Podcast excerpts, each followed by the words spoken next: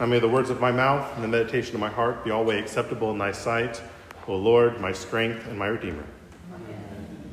So, Heather and I just finished uh, recently watching through the Netflix show The Crown, the first four seasons anyway, uh, which, for those of y'all that don't know, dramatizes the life of uh, the current Queen Elizabeth and her family. Now, many folks are tu- tuning in, have tuned in, and really like this show because of that soap opera quality that is the British royal family. um, some of that is very much in the news from time to time these days, too.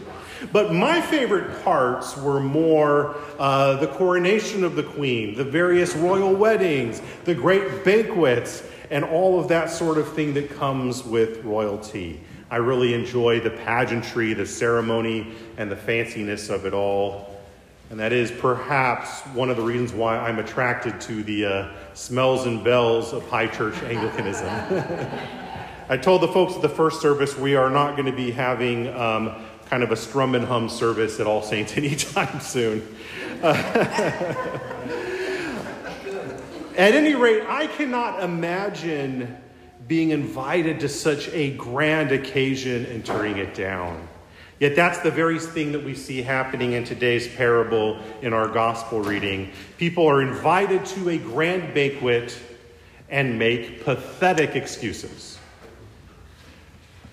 The host then invites those who would be least expected to come to such a feast so that his house will be full. So let's open up our Bibles to Luke chapter 14, beginning at the 19th verse.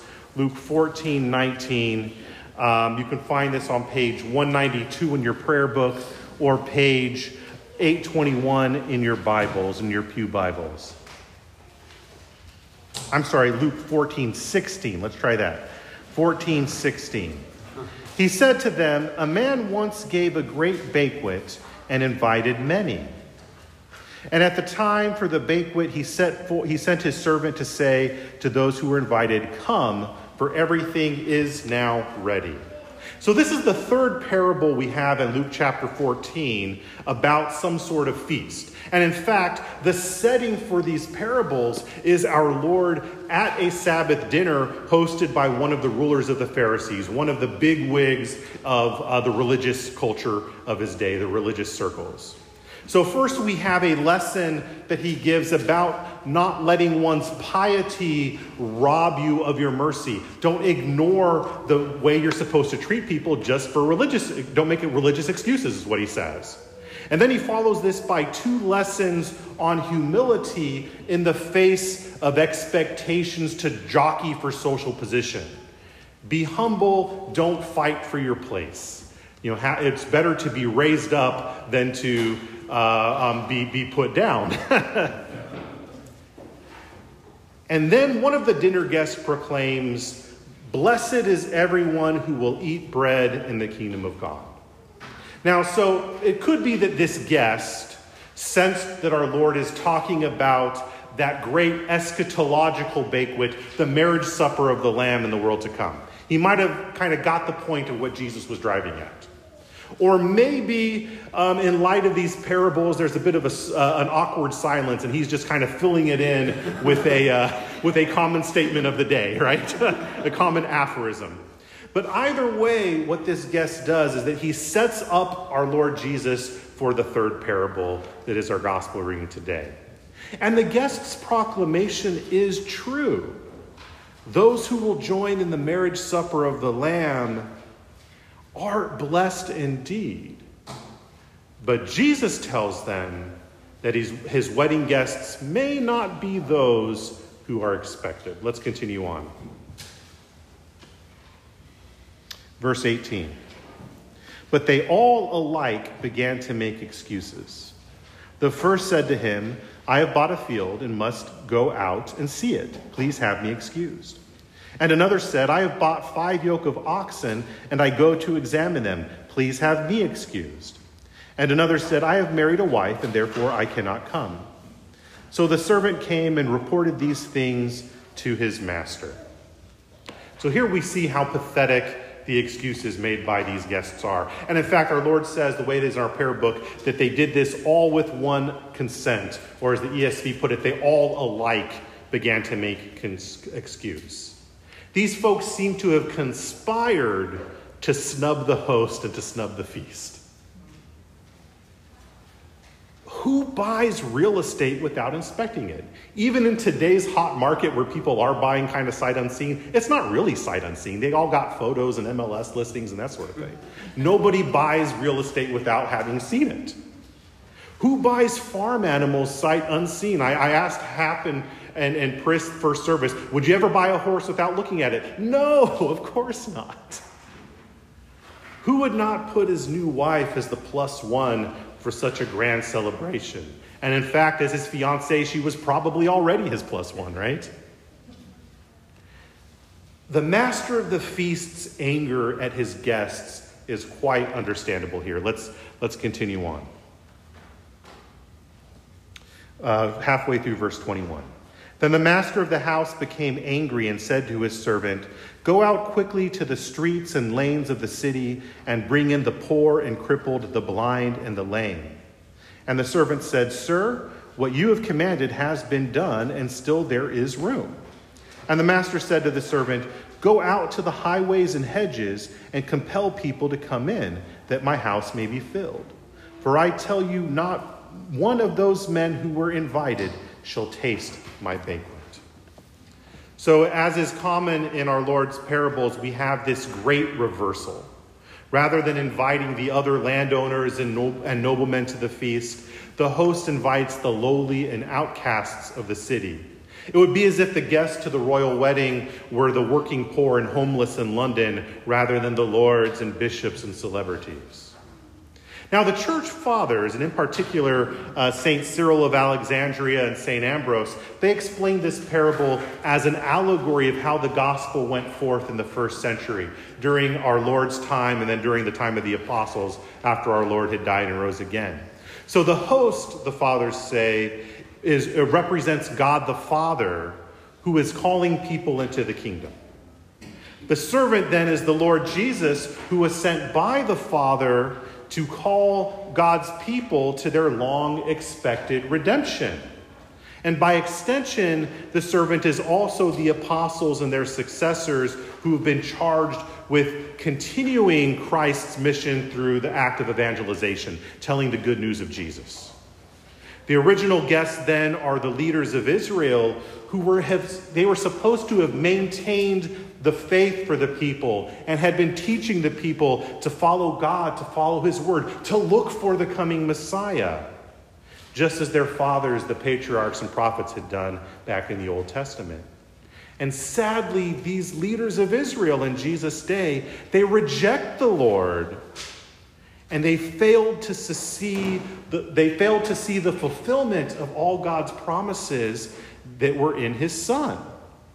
And instead, they were blinded by their own power, their own prestige, their own positions. They were more interested in their position in being the leaders of Israel than in looking for God's promises.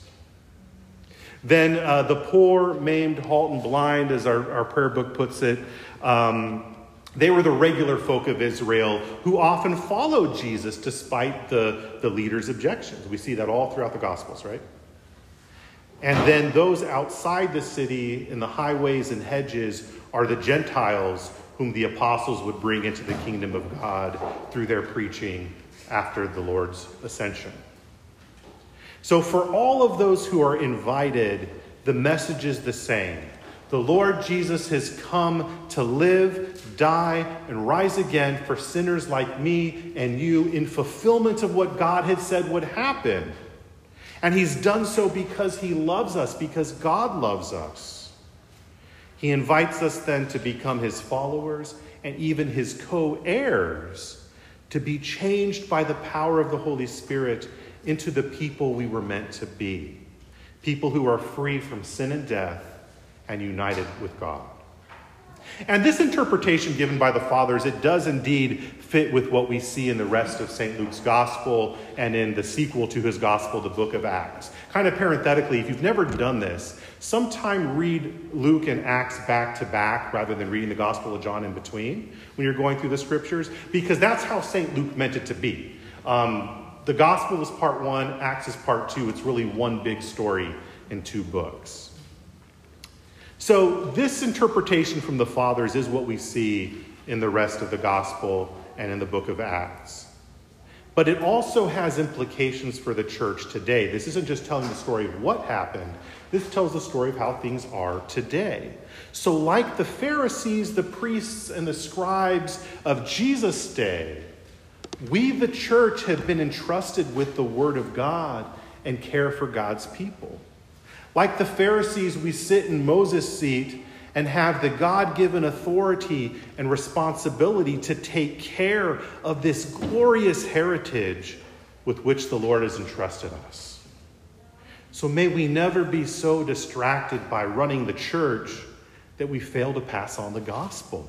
May we never lose sight that everything we do is for the Lord Jesus and is about the Lord Jesus. Everything we do as a parish, a diocese, a province, and a global church is to be focused on Jesus. As St. James tells us in uh, the third chapter, and we're going to talk about that in a few weeks in Sunday school, uh, we should be wary of our responsibility as pastors and teachers because God is going to hold us to a greater standard. So if you have any spiritual authority, whether it's as a clergyman um, a vestry member, a catechist, a teacher, a godparent, a parent, a chorister, an usher, whatever it might be. Remember to keep Christ at the center of your work. We must pass on the Word of God. We must bring Jesus to those under our charge. Never let your position in ministry or duties in ministry blind you to the glories of being an ambassador for the kingdom, because that's what you are. Never lose sight of your first priority, the gospel of our Lord Jesus.